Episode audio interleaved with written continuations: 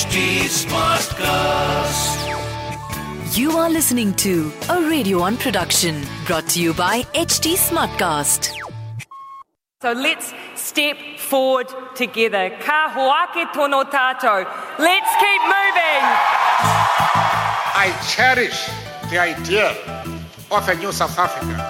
Will one day live in a nation where they will not be judged by the color of their skin, but by the content of their character. I have a dream. Aight, listen, why do we need politics? This question seems like a million dollars, but isn't really. We need politics for two simple reasons. One, we're the future and we need to represent ourselves and the country in a better light. And two, because it's fun, it's interesting, and it's important. This is Aniket and I host the evening show on 94.3 Radio 1 and me along with Fabian sir getting you Politics for Dummies where we understand politics then and now. We understand politics right and left. So, what are you waiting for? Put on your headphones and strap on because you are going to have a ride of your life. Welcome. Joining us today is Mr. Fabian. All right, welcome back. Good, good, good day to everybody. Welcome to Politics for Dummies. Joining me today is Mr. Fabian, our teacher. And of course, today we've got a very simple yet an interesting topic because without civics, life is nothing.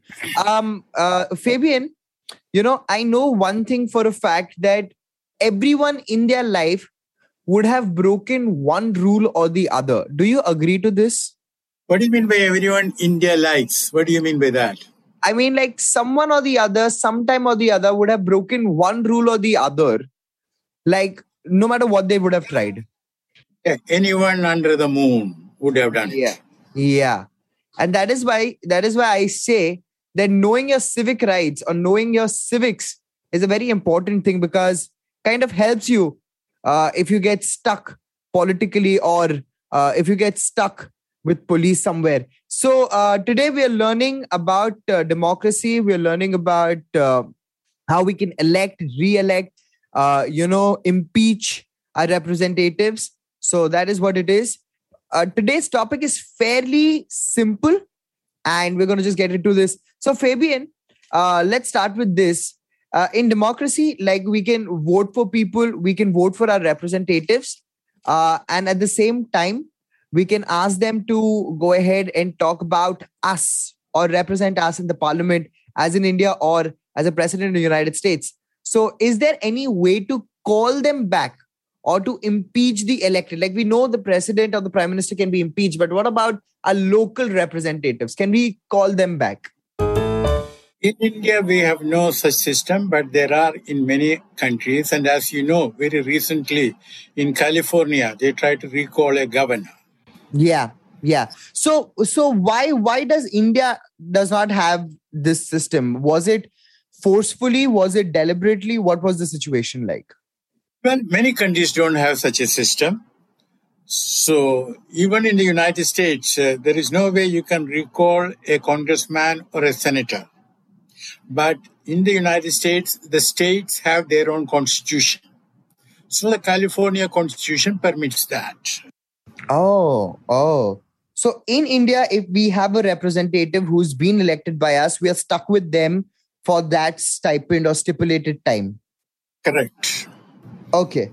Okay. Now, uh, talking about another important thing, taking inspiration, drawing inspiration from the United States, uh, there is a cap on two terms for the president. How about other countries? Say India, for example. Can the same nominated representative from a certain party can run for a certain post for more than two times? Well, it's like this. Uh, this cap of uh, two terms is there in the United States, also in France, for example.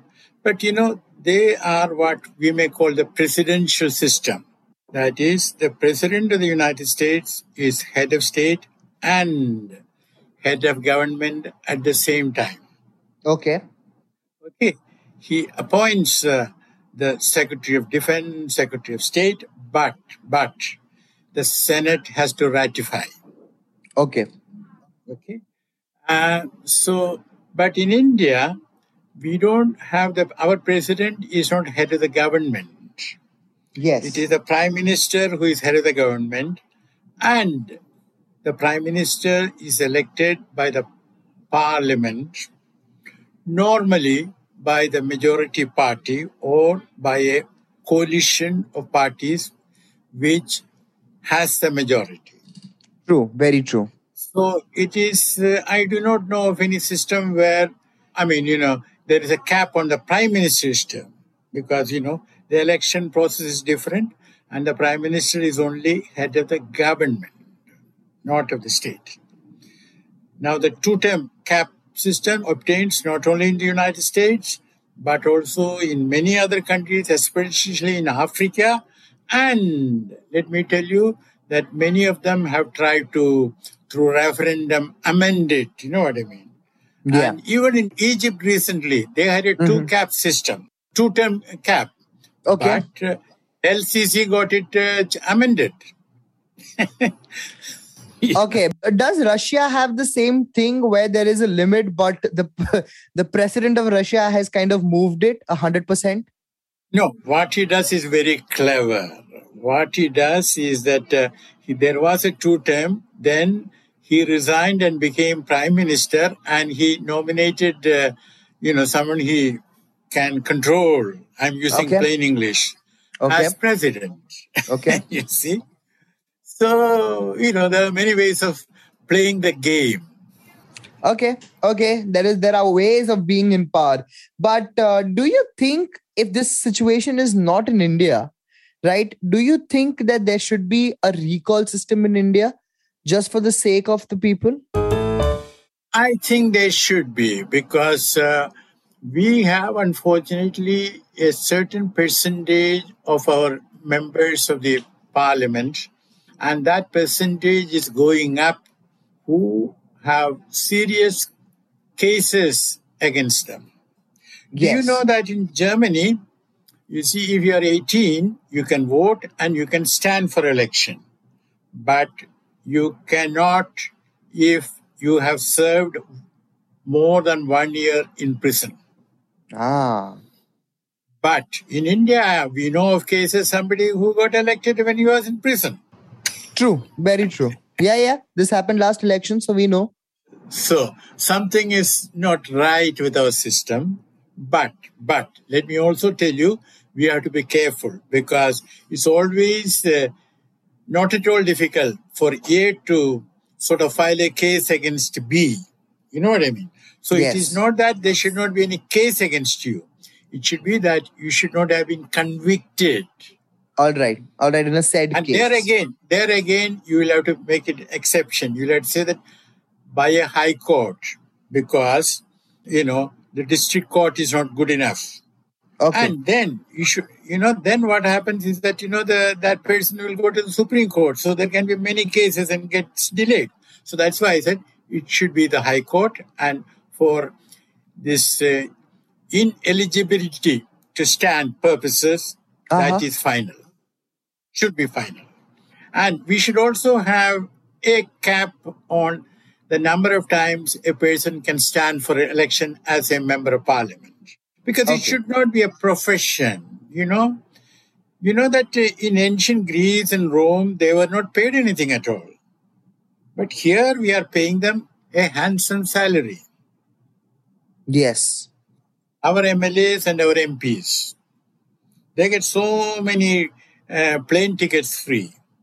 ah they can you know and things like that so i think you know we don't want anyone to become a professional politician after all you say that you want to serve the nation okay take a break after three terms Yeah, that absolutely makes sense. Yeah, Fabian, I never thought of this that way.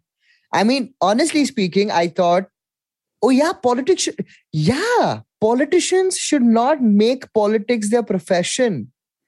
Damn, Fabian, that's such a deep thought. How did you come up with this? no and i would like to see young people like you also standing up for election I mean, if if this is not a profession and I can continue doing what I do in general and also at the same time serve my country in a better way, yes, a hundred percent makes sense. Yeah, Fabian, absolutely makes sense. Do it for one or two terms and then go back to what you were doing. You know. Yes, yes, yes, yes, a hundred percent. A hundred percent. Now, the last question here, Fabian, for the day.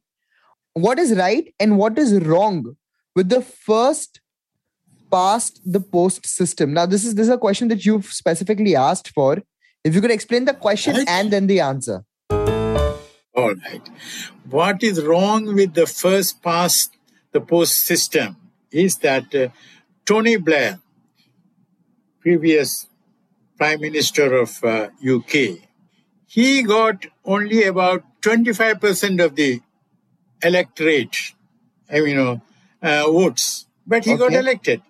Okay. Let's do a little arithmetic. Okay. There are 100 voters. Only 60 of them vote. Then you need only 31 votes. Okay. Correct?